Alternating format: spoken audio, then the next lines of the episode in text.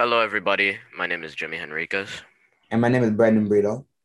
In today's recording, we'll be talking about the African American experience during segregation and post slavery. African Americans experienced inequality and poverty from 1863 to 1968 after they were freed from slavery. African Americans still face racial injustice even to this day. Let's talk about one of the originations of a stereotype, the watermelon. According to the Atlantic.com, after slavery, African Americans had to sell watermelon they grew to make some sort of money, and African American was able, unable to get a job during that time period. Eating watermelon was considered filthy and morally wrong by white people due to the fact that it was grown and sold primarily by African Americans.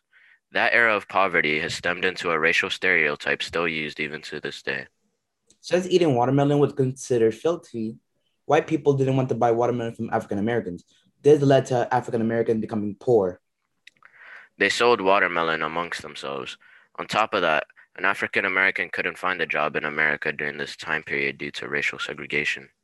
According to EPI.org and locac.gov, during the years 1894 to 1915, African Americans had to get jobs as factory workers. The working conditions in these factories were very harsh. Work hours were as long up to 12 hours. The factories had dangerous machines that led to deadly accidents. On top of that, before the integration of schools, African Americans had worse quality schools and education than white people. They had less job opportunities, and society was setting them up for failure.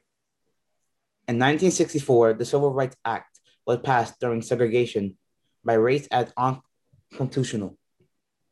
The act ended the era of suffering African Americans.